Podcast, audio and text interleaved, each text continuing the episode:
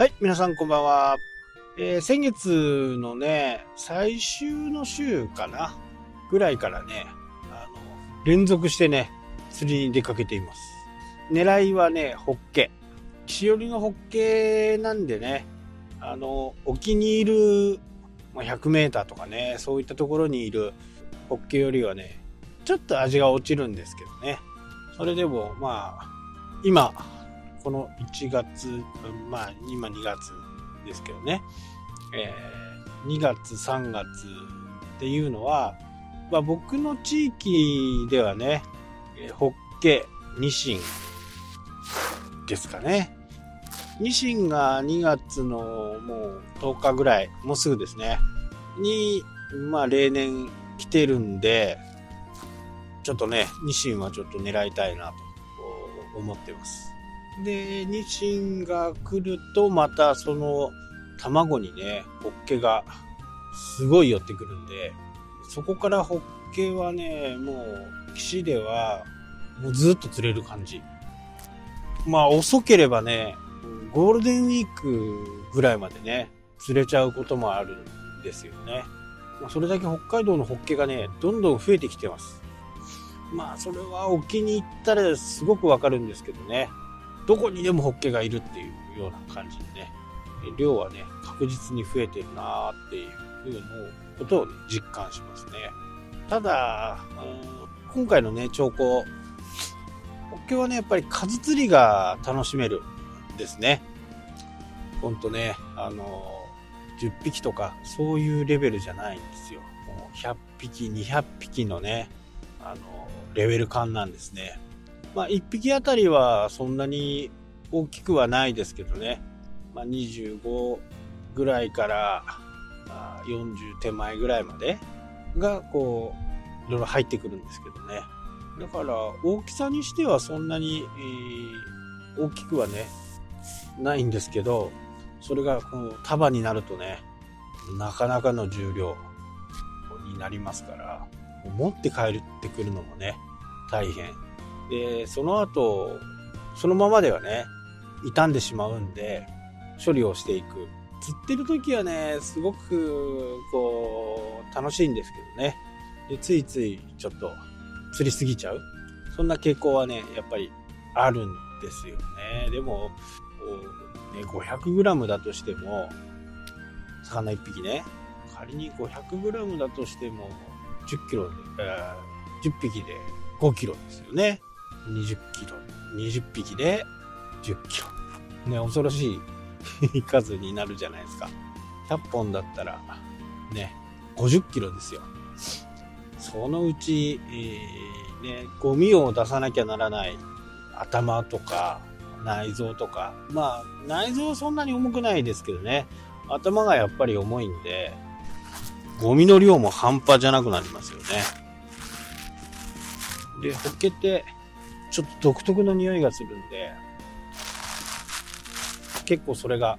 鼻から離れないみたいなね。だから、こう家でさばいたりするのね、やめてくれというような家の人もね、実は多くて、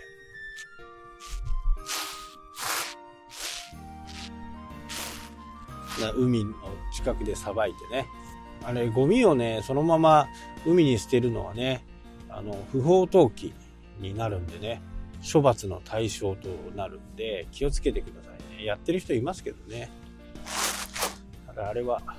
良くない。まあ、1回目とかね、多分注意とかで終わるのかもしれないですけど、まあ年に1回ぐらいしか来ないからいいんだっていう風にね、思って、え投げてしまう人もね、いるんですけど、まあ、一応、それは処罰の対象ですよっていうね、罰金刑になりますからね、この辺は気をつけて、えそれを知った上でね、やる、やるんだったら、まあね、やって、やる、やる人もいますからね。一番問題なのは、まあ知らなかった。本当に知らなかったっていうね。もう本当に知らなくても、まあダメなものはダメなんでね。交通ルールと一緒ですよね。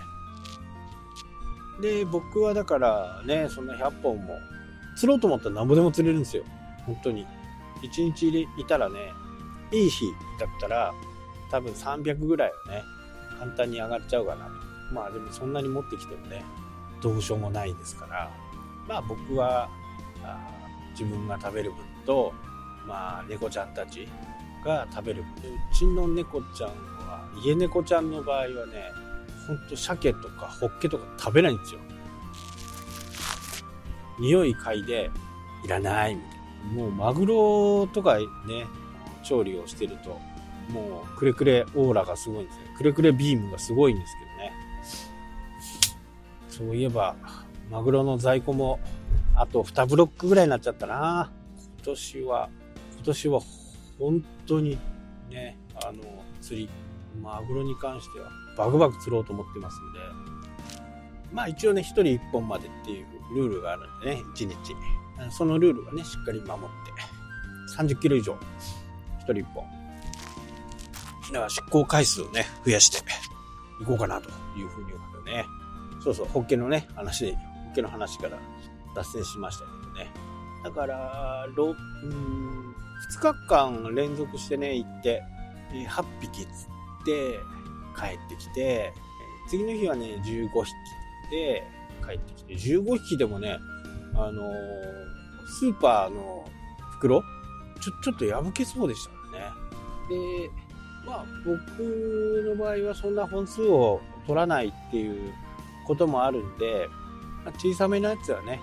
リリースして、まあ、他の誰かに多分ね、釣られるんでしょうけどね、小さい、細いやつはね、海に返してね、美味しく食べれそうなサイズだけをね、持ち帰って食べようと。で、あと猫ちゃんっていうのは、家,、ね、家猫ちゃんはね、もうほんと食べないんで、あの、玄関猫玄関にいるのがね、今、今はね、ずっといるのは3匹。で、1匹はね、2日家にいたら1日帰ってこないとかね。3日ぐらい家にいたら1週間ぐらい帰ってこないとかね。そういう猫ちゃんがきっと。あとは、もう1匹ね、もうそ、その、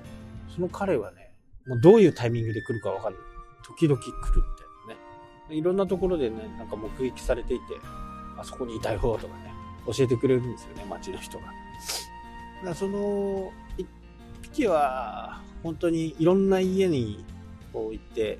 餌やりさんがいるんで、そういうところでこう、餌をもらって、寝てる場所がわかんないんですよね。寝てる場所が、あやっぱり吹きさらしのところに寝てるわけじゃないんで、どっかの古い民家のね、穴からこう入って夜を過ごしているよ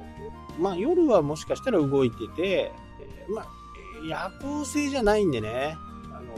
夜行性と間違われる人もいるんですけど、夜行性ではないんで、こう朝方、夜になる、まあこういう時にこう狩りをするのが猫なんで、夜はどこかに寝て寝ていて、早朝、まだ暗いね、5時、今の時期だとまだ5時とか暗いですから、5時ぐらいに活動すると。あとは夕方、のそのそやってきていると。だとその彼が来るときはね、一応ご飯を夜も食べれるだけ置いてあるんですけど、彼が来た時はね、結構4つの皿の餌が全部なくなるっていうぐらい、そのぐらい食べてね、そうすると、朝、ああ、